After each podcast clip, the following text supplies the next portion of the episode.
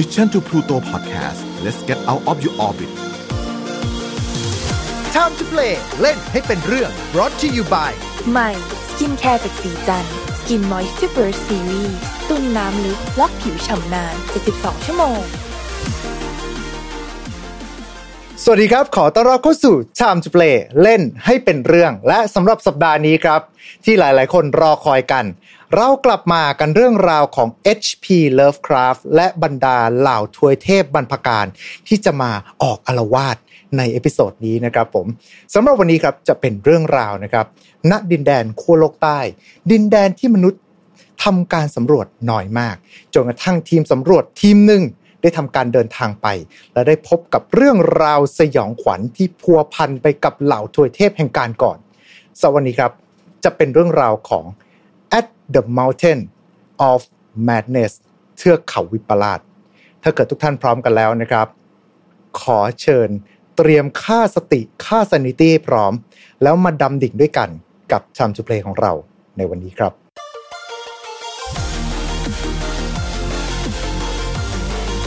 และสำหรับวันนี้นะครับเช่นเดิมเลยครับผู้ที่จะร่วมนำทางเราเนี่ยก้าวเข้าสู่โลกของ Lovecraft จะเป็นใครไปไม่ได้นอกจากคุณสิทธิ์นั่นเองนะครับแอดมินจาก Lovecraftian Thailand แล้วก็เจ้าของเพจเรื่องเล่าจากข้างใต้ผืนฟ้าที่ไร้แสงสวัสดีครับคุณสิทธิ์สวัสดีครับผมอ่าช่วงนี้ก็มากันอีกครั้งหนึ่งแล้วนะครับหลายๆคนตอนนี้ก็เริ่มที่จะมีการพิมพ์คอมเมนต์กันเข้ามาขอเรื่องราวต่างๆมาเยอะมากเลยแล้วก็สำหรับเรื่องราวในวันนี้เนี่ยก็เห็นมีคอมเมนต์เข้ามาด้วยเหมือนกันว่าแบบคือเรากล่าวถึงบ่อยครั้งมากเลยใช่ไหมฮะแล้วก็มีคอมเมนต์เข้ามาแบบมาทวงเลยคุณประมาณว่าแบบเฮ้ยขอเรื่อง At the Mountain of Madness ครับพี่เมื่อไหร่จะมาวันนี้คุณสิทธิ์ก็เตรียมทุกอย่างมาให้เรียบร้อยแล้วนะฮะ มันเป็นเรื่องสั้นที่ดีที่สุดเรื่องหนึ่งของเลิฟคราฟไงคนเลยอยากฟังมากครับ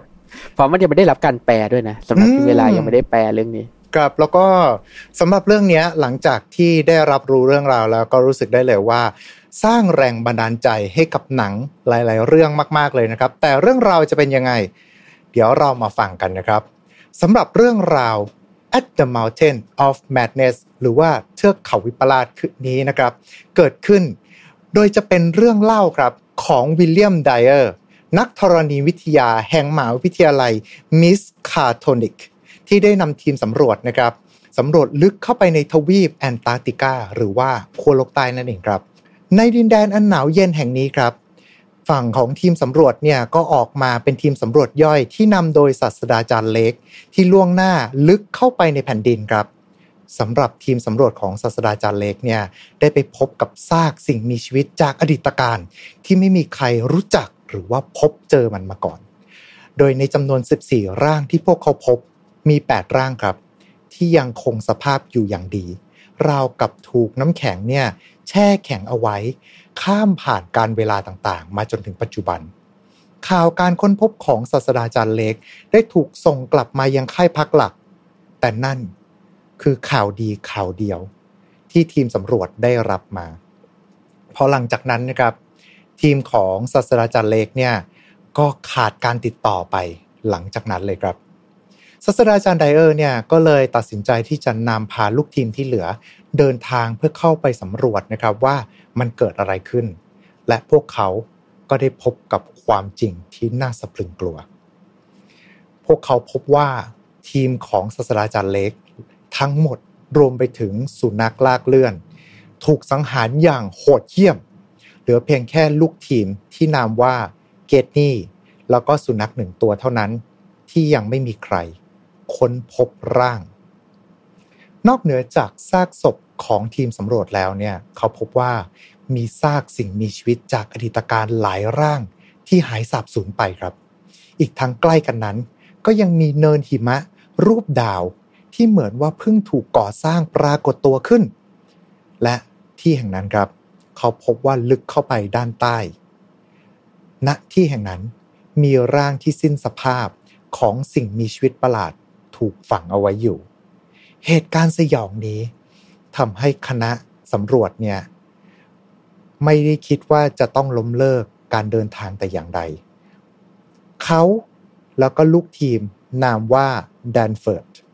ได้ควบคุมเครื่องบินข้ามหุบเขาอันสูงใหญ่ลึกเข้าไปในแผ่นดิน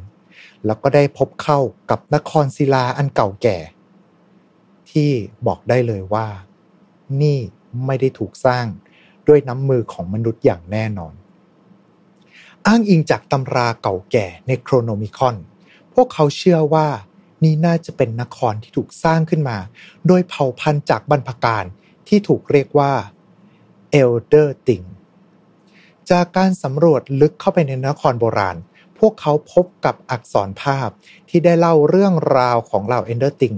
ที่เดินทางมายังโลกใบนี้นับตั้งแต่ครั้งที่ดวงจันทร์บนท้องฟ้าเพิ่งก่อกำเนิดขึ้นมา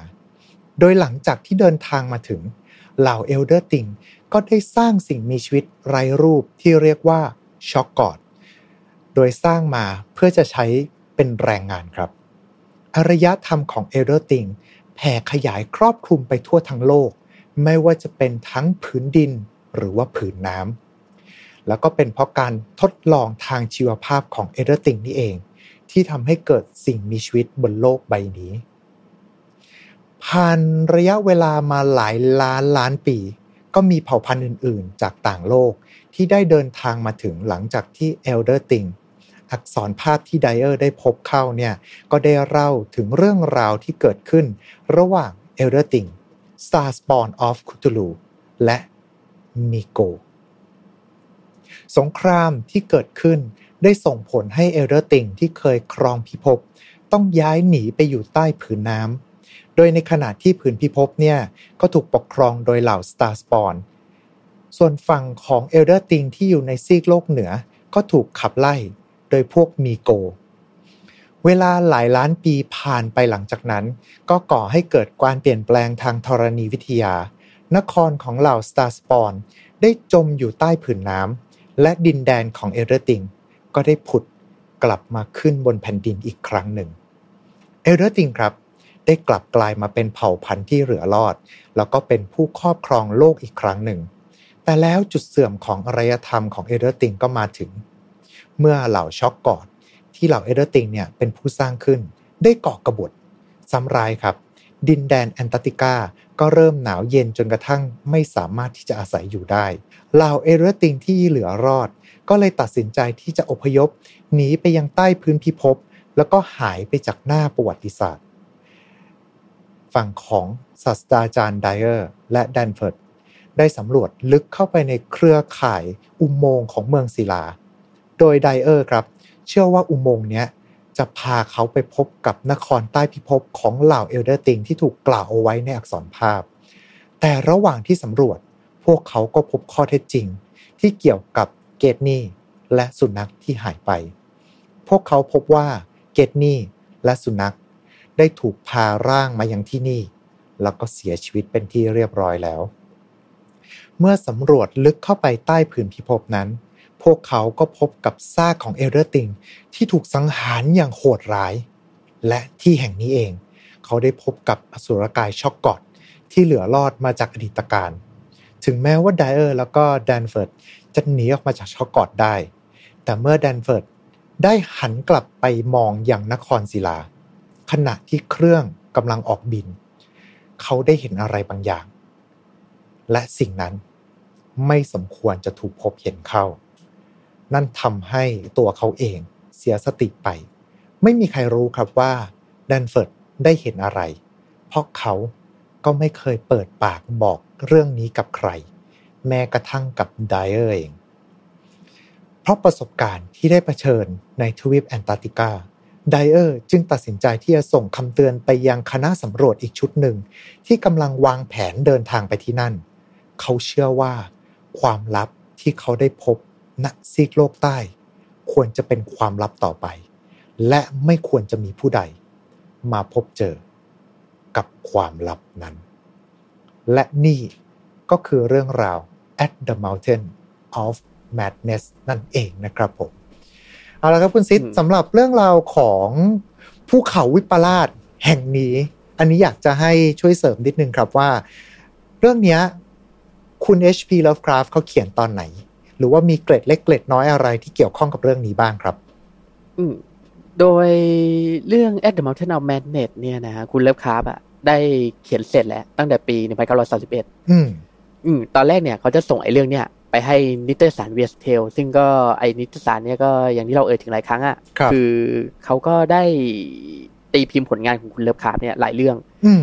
แต่นิตยสาร Weird Tale เนี่ยปฏิเสธฮะอืมเออเขาปฏิเสธเรื่องนี้นะตอนแรกอ่ะครับแต่ก็เลยสุดท้ายเนี่ยนิตยสารที่ได้รับเรื่องนี้ไปตีพิมพ์อ่ะก็คือ Astounding Stories อืมโดยเรื่องสั้นเนี่ยได้ถูก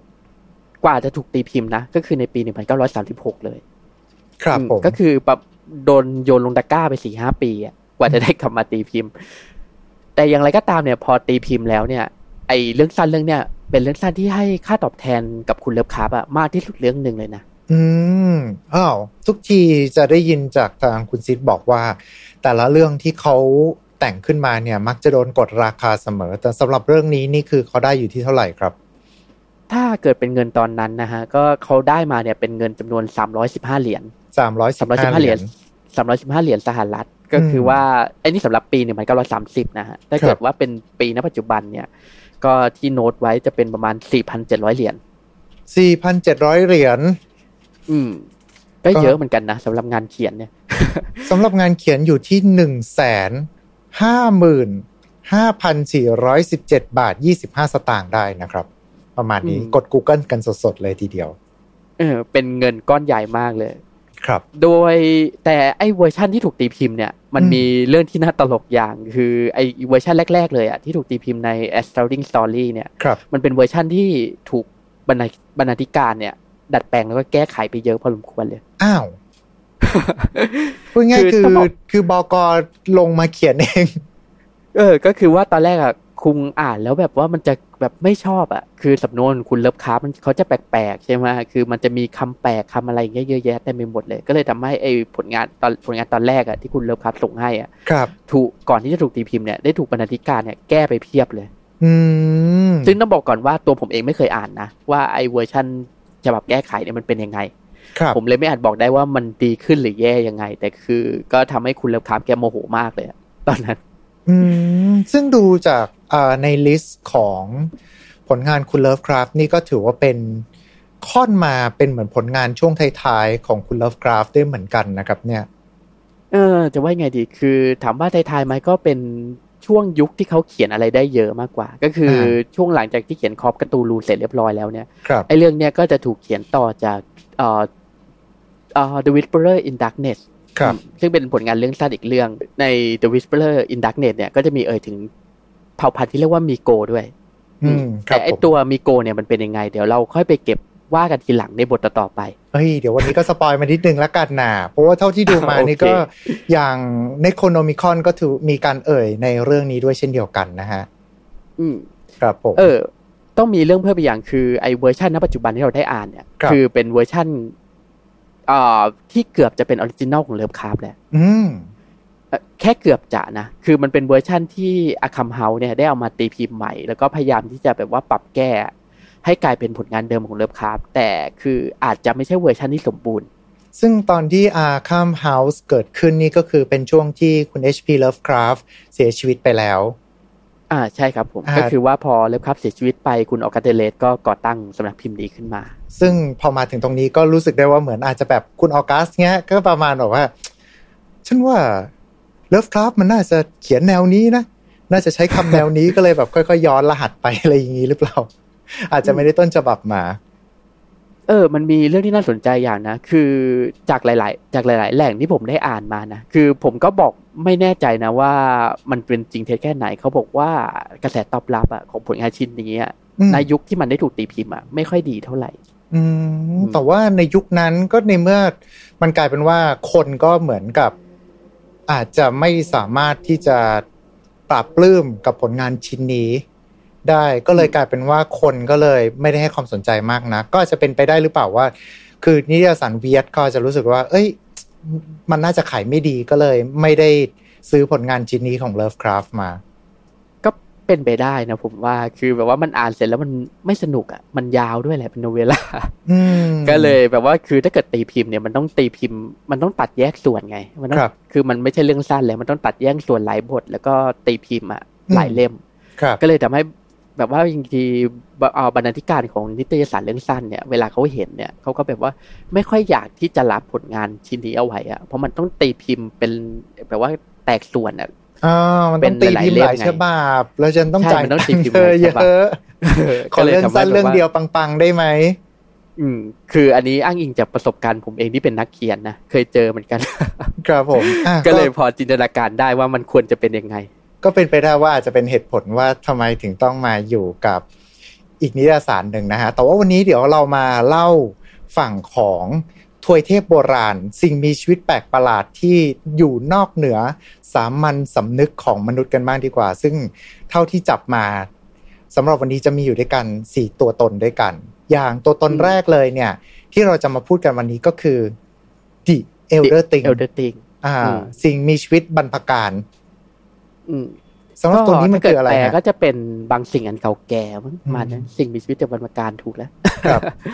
โอเคคือมันจะเป็นเผ่าพันธุ์จากต่างดาวที่เดินคือมาจากที่ไหนอะเราก็ไม่รู้ไม่มีใครรู้เลยคืออยู่ดีก็เดินทางข้ามเอเธอร์มาซึ่งเอเธอร์มันคือเอเธอร์มันคืออะไรกระแส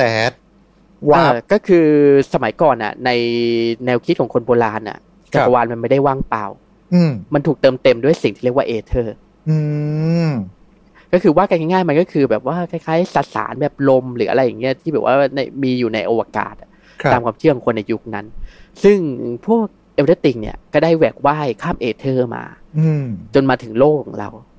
เมื่อประมาณก็ตอนที่โลกเรายังเก่าเลยตั้งแต่ดวงจันทร์เนี่ยเพิ่งจะก่อกำเนิดขึ้นมาคือตั้งแต่ยุคนั้นเลยก็คือยุคที่ยังไม่มีสิ่งมีชีวิตแต่ว่ากันง่ายๆครับอืมโดยเจ้าเอลเดอร์ติงเนี่ยก็จะมีลักษณะคล้ายกับพืชยืนต้นจะมีความสูงประมาณหกฟุต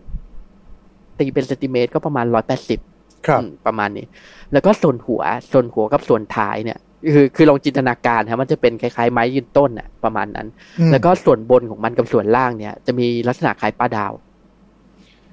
อืมอืมลองจินตนาการดูคือเป็นลำต้นเนี่ยแล้วก็มีปลาดาวแปะอยู่ส่วนหัวกับส่วนท้ายอ่ะเออเอาอย่างงั้นก็ได้คือคือผมไปน่ารักมั้ยเสิร์ชหารูปมาสำหรับเดี๋ยวจะใช้ประกอบให้กับทุกๆท่านดูนะฮะซึ่งดูจากสภาพแล้วก็รู้สึกได้ว่าประหลาดมากอยู่ดีโดย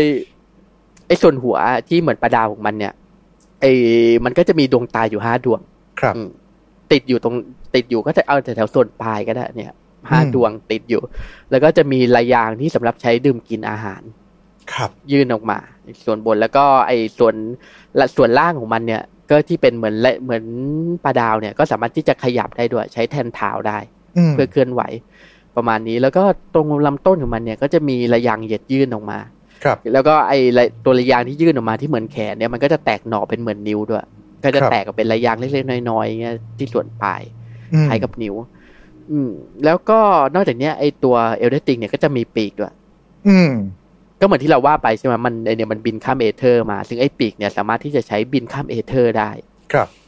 แต่ยังไงก็ตามเนี่ยพอลงมาสู่เจอแรงโน้มถ่วงของโลกเนี่ยไอ้ปีกพวกนี้ก็แทบจะไม่มีไม่มีประโยชน์อะไรแหละครับ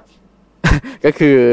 ถ้าถ้าลงมาเนี่ยก็คือตรงดิ่งลงมาเลยแต่ตอนขาขึ้นไปเนี่ยก็อาจจะต้องประดิษฐ์อะไรขึ้นมาเพื่อใช้แทนยานอวกาศแหละเพื่อกลับขึ้นไปคือไม่สามารถที่จะบินได้ดีเท่าไหร่แล้วก็ไอ้เอลเดอร์ติงพวกนี้สามารถที่จะว่ายน้ำได้ดีด้วยอืมก็เลยทำให้พวกเอพวกเอลเดอร์ติงเนี่ยคือมันจะไม่อาศัยอยู่บนบกแค่นั้นคือมันจะสร้างเมืองทั้งบนบกและบนและในน้ำเลยครับอืมก็คือมันแล้วก็ไอ้พวกเนี้ยคือมันจะอาศัยอยู่ทั่วโลกเลยครับอย่างไรก็ตามเนี่ยไอ้เอลเดอร์ติงเนี่ยสามารถที่จะแพร่พันธุ์ได้ด้วยการแตกหน่อหรือขยะหรือแพร่สปอร์เนี่ยประมาณนี้ก็คือเหมือนพืชนั่นแหละเหมือนเป็นสิ่งมีชีวิตเอ่อเป็นสิ่งมีชีวิตกึ่งพืชแต่อย่างไรก็ตามเนี่ยพวกเอลเดอร์ติงพวกเนี้ยโดยปกติโดยธรรมชาติของมันถ้าเกิดไม่ได้แบบว่าสร้างอาณานิคมใหม่หรืออะไรอย่างเงี้ยมันก็จะไม่ค่อยแบบว่าขยายพันธุ์กันสักเท่าไหร่ครับอืมก็ว่ากันแต่รูปลักษณ์ของมันเนี่ยอาจจะดูเหมือนแบบสัตว์ประหลาดอะไรเงี้ยแต่ต้องบอกว่าเอลเดอร์ติงเนี่ยเป็นสิ่งมีชีวิตที่ทรงภูมิปัญญานะคือหน้าตาดูไม่ดูไม่ใช่ภูมิปัญญามากอ่ะ อืมก็เอาเอาง่ายๆอ่ะมันมีเทคโนโลยีสูงมากขนาดที่จะสามารถสร้างสิ่งมีสิ่งสิ่งมีชีวิตชีวภาพขึ้นมาได้อ่ะประมาณนั้นครับผมอืมโดย Elder Thing เนี่ยก็จะมีจุดสังเกตอย่างหนึ่งคือมันจะมีกลิ่นประหลาดอืมก็คือเวลาพวกสุนัขสุนัขเข้าใกล้อย่างเงี้ยมันไอ้พวกสุนัขเนี่ยก็จะได้กลิ่นประหลาดจากไกลๆเลยคือยังไม่เห็นตัวกลิ่นนำมาก่อนเลยคือพวกสุนัขเนี่ยจะในเรื่องเนี่ยจะรู้ตัวเลยว่าไอ้เนี่ยเอ่อมี Elder Thing อยู่แถวนั้นหรือหรือว่าอย่างมนุษย์เนี่ยถ้าเข้าใกล้เนี่ยก็จะบอกว่าไอ้กลิ่นตัวของพวกมันเนี่ยเหม็นมากเป็นกลิ่นประหลาดร้ายกาจเลยครับอืมเนี่ยคือตัว Elder Thing ครับอืมซึ่งไอ้นี้ก็คือเป็นเผ่าพันธุ์ที่ทำให้พวกเราเกิดขึ้นมาอย่างนั้นเหรออืมไอ้นี่หมายถึงในตำนานกาตูลูนะก็คือไอ้พวกเนี่ยเป็นต้นเหตุที่ทำให้เกิดสิ่งมีชีวิตทั้งหมดบนโลกขึ้นมาในภายหลังหน้าตามันดูแบบว่าชวนสงสัยมากอ่าโอเคนี่ก็คือฝั่งของ Elder Thing นั่นเองนะฮะอืมโดยเอเอ Elder Thing เนี่ยก็ตัวมันเองเนี่ยก็ผมว่ามันก็คงไม่ค่อยจะแข็งแรงเท่าไหร่อ่ะก็คือถ้าสู้กับมนุษย์ก็ชนะไงตัวต่อตัวแต่คือมันก็ไม่ได้แข็งแรงแบบอะไรมากขนาดแบบว่าพวกเทพหรืออะไรอย่างเงี้ยก็เลยทำให้พวกมันจำเป็นที่จะต้องสร้างสิ่งมีชีวิตขึ้นมาเพื่อที่จะใช้เป็นแรงงานทาสแทนพวกมันอืม ดูจากตรงนี้แล้วรู้สึกได้ว่าดูเป็นสัตว์ประหลาดที่เหมือนโผล่มาจากในเกมมากๆอ่ะแต่ว่านี่ก็คือ Elder Thing นั่นเองนะครับไปที่ตัวต่อมากันดีกว่านั่นก็คือเหล่า Star Spawn ที่บอกว่าเป็นศัตรูคู่ปรับของ Elder Thing เลยทีเดียวอืม Star Spawn of Cthulhu ต้องเติมเป็น Star Spawn of Cthulhu คือมันเป็นสิ่งมีชีวิตเนี่ยก็อย่างชื่อเรียกของมันเลยมันก็คือลูกๆของ Cthulhu อะไรครับ ที่มันไอ้ซึ่งไอ้พวกเนี้ยก็ได้เดินทางมาถึงโลกของเราอะเมื่อครั้งบรรมาการเหมือนกันอืมแต่จะเดินทางมาถึงโลกเราเนี่ยหลังจากพวก Elder Thing ครับโดยรูปลักษณ์ของมันเนี่ยก็ว่ากันง่ายๆมันก็คือกระตูรูร่างย่อส่วนนั่นแหละอืมคือแทนที่กระตูรูนี่คือเราจะเห็นภาพกันว่าแบบตัวบิ๊กเบิ้มใหญ่มากๆแต่ว่าสำหรับ Star Spawn นี่ก็คือจะเป็นคุตูรูไซส์เท่ามนุษย์ประมาณนี้หรือเปล่าถามว่าไซส์เท่ามนุษย์ไหมผมว่าก็ใหญ่กว่ามนุษย์นะครับก็มีเอ่อจะใหญ่กว่าพอสมควรเลยก็จะมีรูปลักษณ์เหมือนกระตูรูแหละก็คือมีหัวเป็นปลาหมึกมีร่างกายสีเขียวมีแล้วก็มีมีลักษณะของร่างกายมนุษย์หน่อยแล้วก็จะมีจุดเด่นของมังกรก็คือมีกรงเล็บมี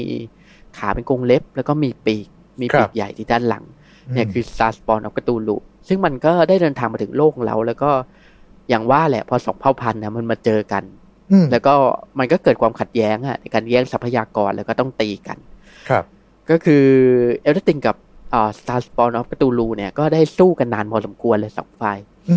ก็น่าจะเป็นล้านปีอยู่แล้วก็เป็นความขัดแย้งที่ยาวนานมากแล้วก็สุดท้ายเนี่ยก็ตัดสินใจที่จะแบ่งกันอยู่ก็คือ Star Spawn of Cthulhu เนี่ยก็ตัดสินใจไปสร้างเมืองอยู่บนผืนดินส่วน Elder Thing เนี่ยก็มันก็อาศัยอยู่ในน้ำได้ใช่มั้ยก็เลยตัดสินใจจะอพยพหนีมาในน้ำก็คือแบ่งกันอยู่ช่วงนึงแต่ก็สุดท้ายแล้วอ่ะคือ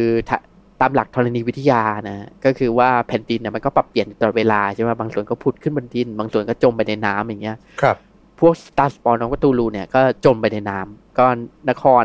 เอ่อลูริเย่คือนครไอ้ชื่อเรียกยากในคอฟ Cthulhu เนี่ยนะครับก็เป็นเมืองเมืองเมืองนึงอ่ะที่ถูกสร้างขึ้นโดย Star Spawn ของ Cthulhu เหมือนกันแล้วก็ได้จมไปใต้ผืนน้ำมันก็เลยเป็นสาเหตุว่าทำไมเวลาเราพูดถึง Cthulhu ส่วนใหญ่มันก็จะพูดถึงพวกเมืองใต้บาดาลอะไรอย่างนี้อืมคือก่อนหน้านี้มันอยู่บนดินไงแต่พอเกิดความเปลี่ยนแปลงทางธรณีวิทยาขึ้นมาก็ทำให้ไอ้เมืองพวกเนี้ยจมไปสู่ใต้น้ำแล้วไอ้พวกเนี้ยก็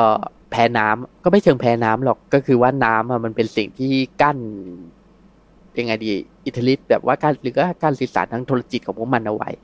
ทำให้พวกมันเนี่ยก็ตัดสินใจที่จะหลับแล้วก็ถูกหลงลืมไปกับการเวลาอืมไหนสิฮะอืมอืมแล้วนี่ก็คือตัวStar Spawn of Cthulhu แต่ว่าจำได้เหมือนที่เราเคยคุยกันก่อนหน้าคือแต่ถ้าเกิดว่า Cthulhu ก็จะมีศัตรูคู่ปรับของเขาอีกตัวหนึ่งถูกไหมอืม Cthulhu เนี่ยก็จะมีศัตรูคู่ปรับอย่าง Huster อ่าซึ่งซึ่ง Huster ก็ไม่ได้ถูกหยิบยกมาในจักรวาลอันนี้อืมคือ Huster เนี่ยเป็นเทพที่ถูกต่ออ่าถูกเอ่ยถึงโดย Lovecraft แค่นาม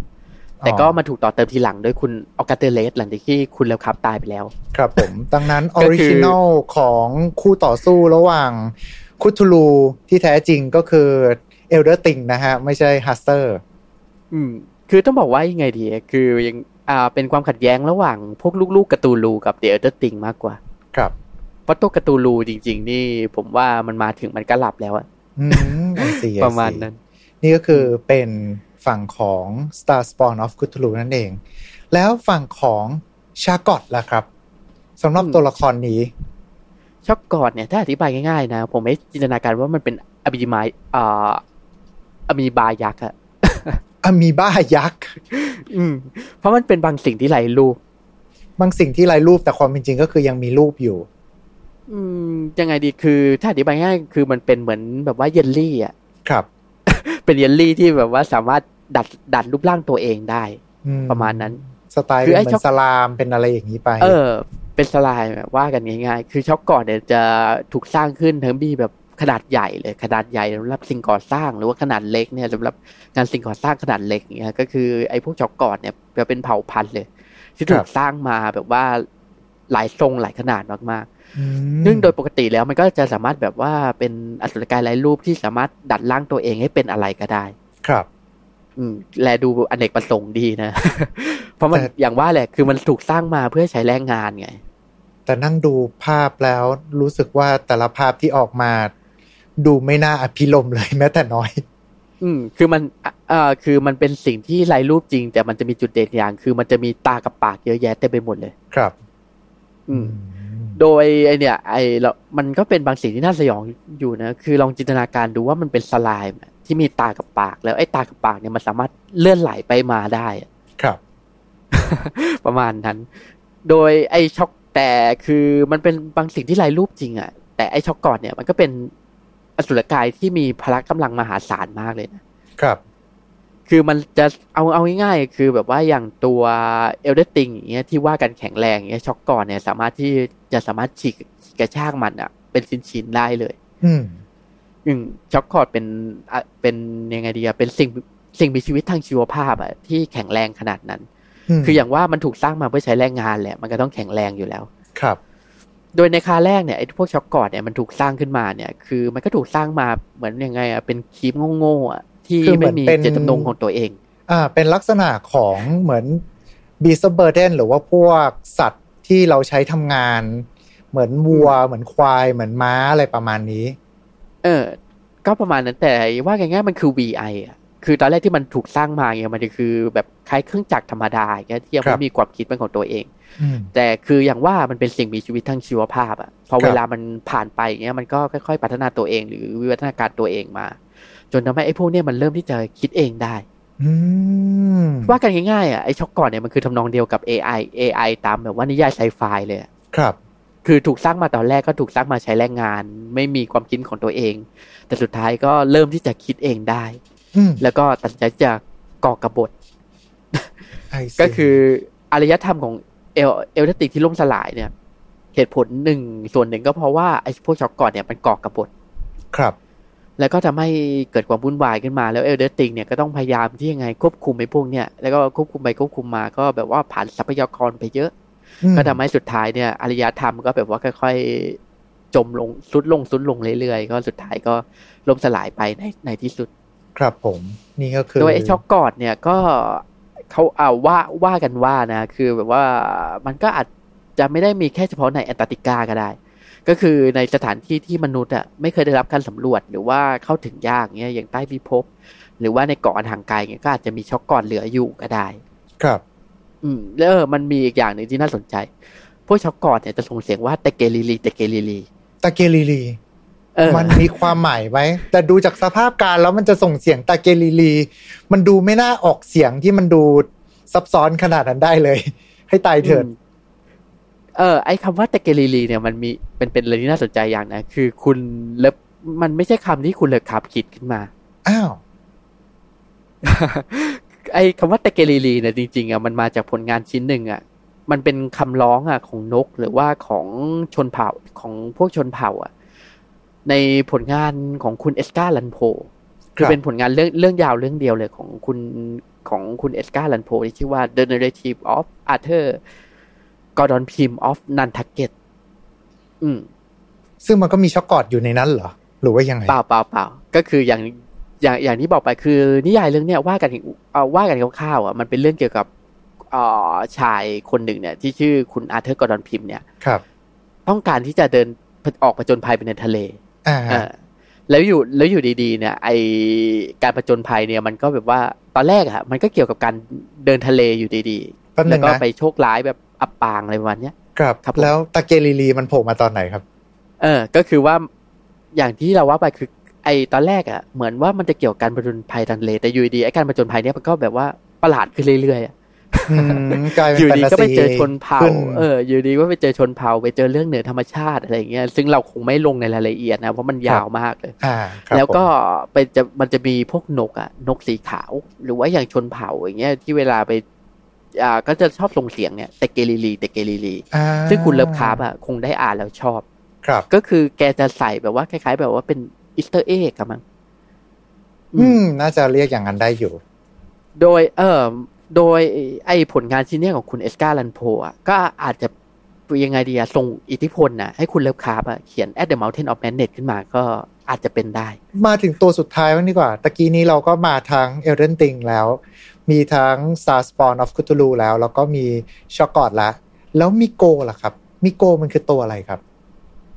ไอ้มิโกเนี่ยคือเราอธิบายคร่าวๆแล้วกันเดี๋ยวเราก็ไปขยายความกันทีหลังไอ้ตัวมิโกเนี่ยจะเป็นสิ่งมีชีวิตจากดาวที่เรียกว่ายุคกอดอืมอืมอืมเออคือจริงๆเนี่ยมันก็ไม่ได้มาจากยุคก่อนหรอกมันเป็นสิ่งมีชีวิตที่แบบว่ามีมีอยู่จากแดนไกลเลยแล้วก็เดินทางมาเรื่อยๆอย่างเงี้ยครับซึ่งโดยไอสิ่งมีชีวิตที่เรียกว่ามิโกเนี่ยก็ มิโก นะขีด มิโก บางทีก็จะอ่านว่ามิโกะอะไรประมาณนี้ซึ่งจะจะไปเหมือนกับพวกอ่า Trimeden หรือว่าคนทรงของศาลเจ้าญี่ปุ่นอะไรอย่างงี้ไม่ใช่แบบนั้นสิเออไม่ใช่เพราะไอ้พวกนี้จะออกแนวเห็ดลามากกว่าจะมีลักษณะคล้ายๆเห็ดลาอย่างเงี้ยที่มีปีกแล้วก็สามารถที่จะใช้ไอ้ปีกเนี่ยบินข้ามเอเธอร์มาได้โดยไอ้พวกมิโกพวกเนี้ยก็จะยังไงดีอ่ะจะแอบเดินทางมาอย่างเงี้ยในโลกแล้วก็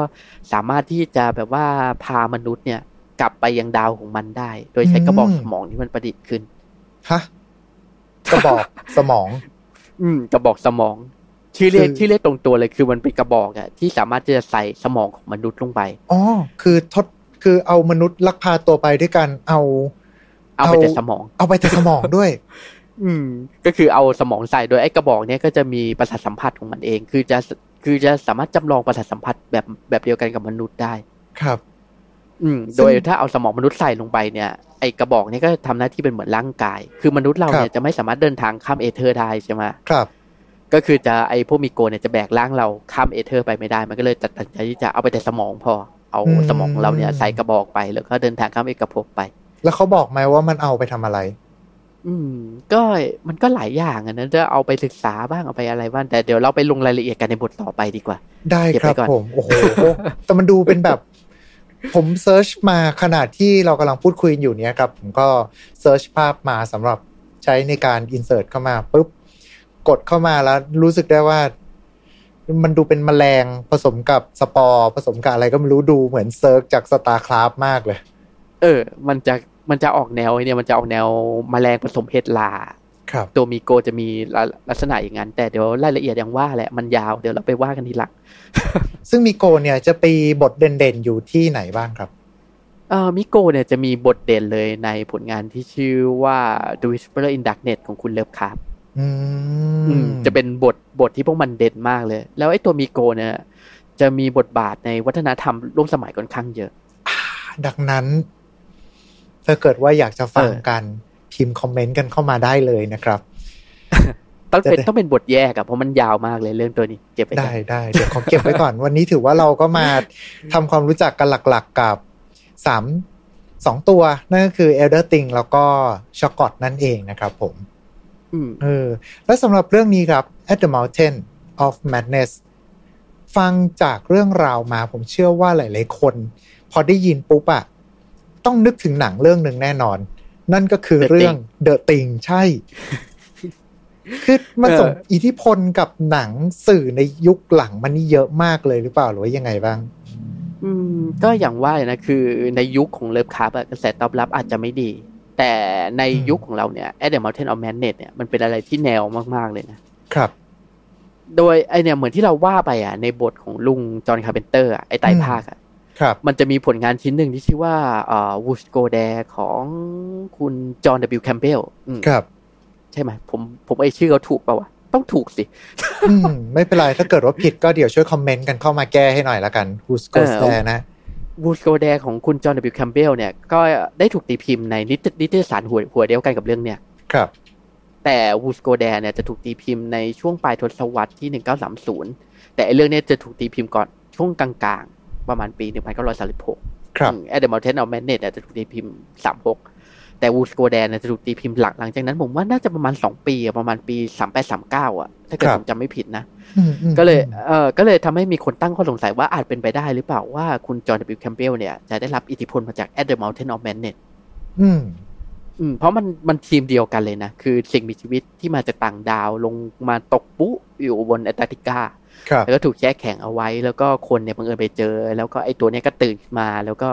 ทำให้เกิดเรื่องวุ่นวายทั้งหลายขึ้นมาซึ่ง The Thing เนี่ยก็ได้ถูกตัดแปลงมาจากเอ่อ Who Goes There ของคุณจอห์น ดับเบิลยู แคมเบลครับแต่ผลงานเรื่อง Who Goes There มันจะแตกต่างจาก At the Mountain of Madness หน่อยคือ At the Mountain of Madness เนี่ยส่วนใหญ่มันจะเกี่ยวกับในเชิงประวัติศาสตร์หรือว่าในเชิงไอ้นี่มากกว่าในเชิงแบบว่าการเล่าการกำเนิดของมนุษยชาติอืมประมาณนั้นนะก็คือว่ามันจะเกี่ยวกับพวกแบบว่าแนวคิดแบบเขาเรียกว่าอะไรนะเอ่อ architecture การมันจะมีการเอ่ยถึงอืม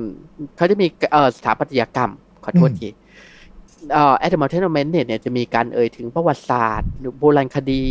เอ่อธรณีวิทยาหรือว่าสถาปัตยกรรมซะเยอะคือมันจะมีความเป็นไซไฟน้อยนะ At the Mountain of Madness เนี่ยแต่ Who Goes There ของคุณจอห์น ดับเบิลยู แคมเบลเนี่ยจะมีความเป็นฮาร์ดไซไฟเลยอืมอธิบายชัดเจนกว่าเออคือมันจะมีความเป็นนิยายแนววิทยาศาสตร์ไปเลยว่ากันง่ายๆครับ I see แต่แต่ At the Mountain of Madness อย่างที่เราเล่าไปคือมันจะมีความแฟนตาซีอ่ะแบบนิยายยุคเก่าหน่อยใช่มั้ยมันจะไม่แบบมันจะไม่แบบเป็นไซไฟจ๋าเลยมันจะเป็นแบบว่านิยายแนวแปลกอ่ะคือเวสเทลอ่ะจากที่คุยจากที่คุยกับทางคุณซิดมาตลอดยุคนั้นเป็นยุคที่อ่าอันนี้อาจจะเป็นเหมือนกับปูพื้นเพิ่มเติมสำหรับท่านผู้ชมละกันครับบางท่านที่อาจจะมาไม่ทันช่วงแรกๆที่เราเคยคุยกันก่อนหน้านี้ใน Time to Play นะฮะก็คือยุคของไซไฟในยุคประมาณช่วงต้นศตวรรษที่ยี่สิบอ่ะปีสิบเก้าต้นๆประมาณนี้คือเขายังมองเรื่องของอวกาศเป็นแฟนตาซีเช่นแบบว่าคุณไปดาวอังคารคุณอาจจะไปเจอกับเผ่าพันธุ์กอริลลาคุณไปวีนัสไปดาวพุธเนี้ยคุณจะเจอกับเหล่าอเมซอนเนียนหรือคุณไปที่ดาวเสาร์คุณจะไปขี่แรปเตอร์สวมชุดเอ่อไวกิ้งพร้อมกับถือปืนปืนกลหนักอืมคือปืนติดแขนนะแบบอารมณ์อย่างนั้นน่ะคือมันมันจะดูมีความแฟนตาซีมากกว่ามันผิดกับคำว่าไซไฟของเราในยุคนี้เพราะยุคนั้นเขาไม่รู้ว่านอกอวกาศมันมีอะไรบ้างแล้วก็ไม่เคยมีใครที่ออกไปสำรวจได้ประมาณนั้นแหละครับผมอ่ะวันนี้ก็น่าจะเรื่องราวประมาณนี้นะฮะกับเทือกเขาวิปลาส The Mountain of Madness นั่นเองนะครับผมโอเควันนี้ก็ต้องขอขอบคุณคุณซิดเหมือนเดิมเลยนะครับที่มาพูดถึงเรื่องราวต่างๆให้พวกเราได้ฟังกันว่าด้วยของ เอช พี Lovecraft นะครับครับผมขอบคุณที่เชิญมาเช่นกันครับผมครับแล้วก็เช่นเดิมเลยครับขอบคุณทุกๆท่านด้วยที่ติดตามรับชมแล้วก็รับฟังกันนะครับถ้าจะเป็นการไม่รบกวนเกินไปก็เช่นเดิมเลยฮะอาจจะช่วยกันเอ่อกดไลค์กดแชร์กด Subscribe กด Follow กดกระดิ่งแจ้งเตือนตามช่องทางที่ทุกท่านเนี่ยกำลังรับชมหรือว่ารับฟังกันอยู่แล้วถ้าเกิดว่าอยากฟังประวัติของเทพโบราณองค์ไหนก็สามารถที่จะพิมพ์คอมเมนต์กันเข้ามาได้รวมไปถึงตะกี้นี้เราบอกกันไปแล้วใช่ไหมมันก็จะมีเรื่องราวของมิโกที่มีเรื่องราวเฉพาะของเขาด้วยดังนั้นเนี่ยถ้าเกิดว่าอยากจะฟังกันก็พิมพ์คอมเมนต์กันเข้ามาได้ครับเดี๋ยวจะหามาเล่าให้ฟังกันเต็มๆเลยเอาละครับขอบพระคุณมากครับทุกท่านแล้วก็เอาไว้เจอกันใหม่โอกาสหน้าวันนี้ขอบคุณแล้วก็สวัสดีครับ Time to Play เล่นให้เป็นเรื่อง Presented by สีจัน Skin Moisture Burst Series ตุ่นน้ำลึกล็อกผิวชำนาน เจ็ดสิบสอง ชั่วโมง